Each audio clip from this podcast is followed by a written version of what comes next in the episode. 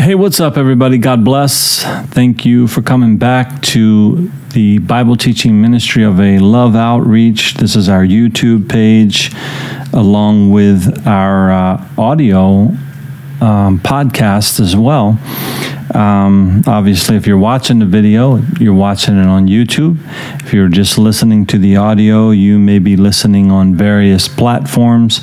But uh, my name is Dave Nelson. I'm a pastor and a Bible teacher and a life coach. Um, if you would like to reach out to me, you can reach me via email at dave at a loveoutreach.com. Uh, you can also go on to our website and uh, find information about us there. But today, uh, this is just sort of an impromptu Bible reading. I really haven't prepared a teaching. I'm just going to go ahead and read to you from Psalm chapter 23. The 23rd Psalm is a Psalm of David, and uh, it's very familiar Psalm.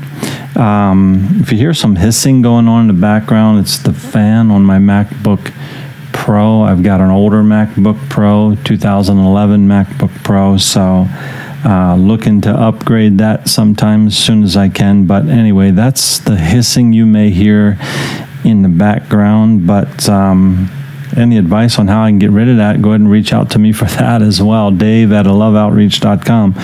But anyway, I'm going to go ahead and read here to you from the 23rd Psalm and commentate on it if the Lord leads and how the Lord leads. But it says, The Lord is my shepherd.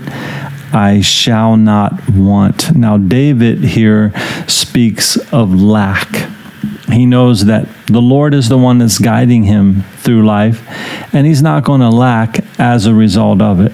He's not going to lack. Um, you know, Jesus said in Matthew chapter 6 that if we seek first the kingdom of God and his righteousness, he will add all things to us. That is, all the things that we need to get through this life. And oftentimes we um, mistake our greeds for needs or our desires. Just like I just said a minute ago, I'd like to upgrade upgrade from this MacBook 2011, but as I need that, I'll have that. You know, I can get by with what I'm doing. You hear a little bit of hissing, so what? You're hearing the word of God above the hissing. So, anyway, uh, and I know there's certain things I can do to fix that on my own. And, you know, that's a good, as I say that, that brings up another point in my mind. You know, uh, there there is so much that we can do in our own lives to get by with what we have. The Apostle Paul said, "I have learned in whatsoever state I am in." to there would be content. And that's where the Lord wants us. Godliness with contentment is great gain. So there's a lot we can do to get by with what we have with and that is with what the Lord has always already provided for us. Um, unfortunately, we live in a very materialistic society today, right? And uh, we want and we want and we want you know th- there's like no end to the wantingness you know our eyes see it we want it but if we're trusting in the Lord, you know, and we're relying upon Him to be our shepherd, then we realize that He's going to provide our needs. He's going to give us what we need when we need it if we need it. Okay. So David here in this psalm is portraying that this from his heart. The Lord is my shepherd. I shall not want. I'm not going to lack. I'm not going to go through life, you know, desiring all these different things and wanting that, you know, wanting this and wanting that, right? He says, look what he goes on to say though. He says, He makes me to lie down in green pastures. Uh, he leads me beside the still waters. To me, this gives me a picture of peace. Again, contentment. You know, this is the Lord. He, he, he's taken me where He wants me to be, and He wants me to have peace, right? Sure, Jesus said so Himself, right? That in this world we have tribulation, but we could be of good cheer Why? Because he's overcome. So we're going to overcome this world as well. The, the day is going to come when we're going to be absent from these bodies and present with the Lord. If you are trusting in the Lord today and you are building your life upon him, you're building your future and your hopes and everything all upon him, you're going to have this kind of life where you say, you know what, I don't have any lack. The Lord provides all of my needs. Everything I need, I have. He gives me peace and contentment in my heart. You know, it's like I'm lying down in green pastures. Picture that. Picture that for a moment. You're just lying down in a green pasture, still waters, you know, you're just sitting there relaxing and at peace. Verse 3 goes on to say, He restores my soul. Isn't that the key thing? I'm telling you, it is the key thing. Jesus said it was the key thing, right? What shall profit a man if he gain the whole world and lose his own soul? Or what shall man give in exchange for his soul? Jesus said. Nothing more important than your soul. But this life wants to, to, to steal your soul. The devil, Satan, this world, the God of this age wants you to sell your soul to him and to be chasing after things and to not have peace and contentment, to not have that calmness in your heart. That's what the Lord wants out of us. And I'm telling you, any one of us can can fall into that. All we have to do is take our eyes off of the Lord, our shepherd, and put our eyes on the things of this world.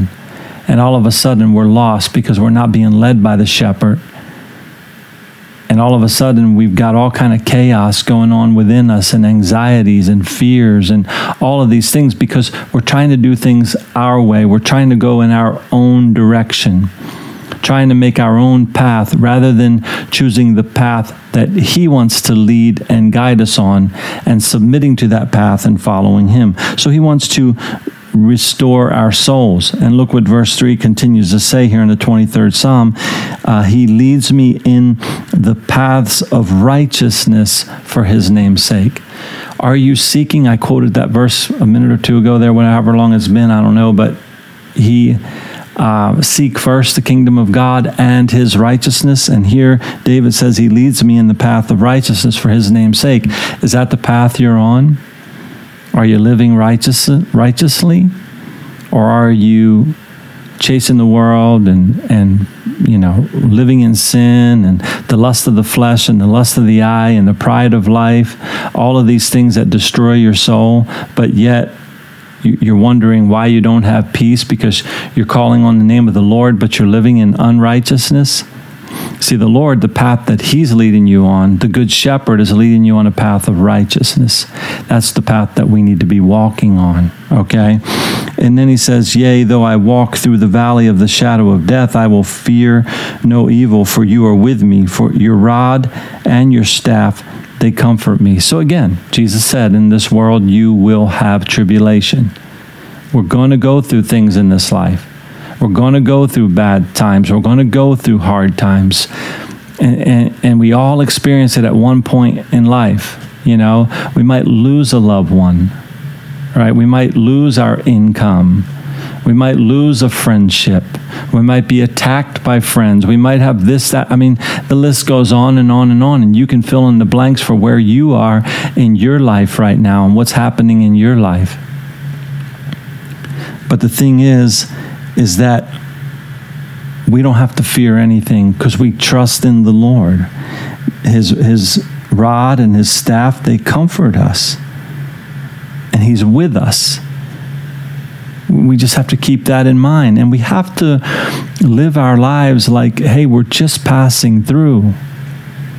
We're just passing through. And I know when you get all consumed by the things of this world and the things you're chasing after in this world, you tend to lose sight of that. And, and again, you get, your life gets all frantic. It gets he- hectic, right? And, and, you, and, and you lose all your peace but it has to do with whether we're following the good shepherd or not. The, the, the first verse of this chapter of the 23rd Psalm is the key verse. Is your shepherd the Lord? Or are you your own shepherd? Or are you trying to follow, keep up with the Joneses? Are the Joneses your shepherd? your neighbors and what they're doing, your friends and what they have. Someone that you admire, like a celebrity, which I don't know why you would do that, but someone that you you're, you're, you're fixing your eyes on them. You're saying, I want to be like them. I want to have what they have. I'm going to emulate their lives. I'm going to act like this world and talk like this world and do all this rather than following the shepherd and talking his word and living out his word. Okay? So then he goes on, verse 5 You prepare a table before me in the presence of my enemies. You anoint my head with oil, my cup runs over. I'm here. This is talking about that person that the foundation is verse 1 again. The Lord is my shepherd. That person that has the Lord as their shepherd.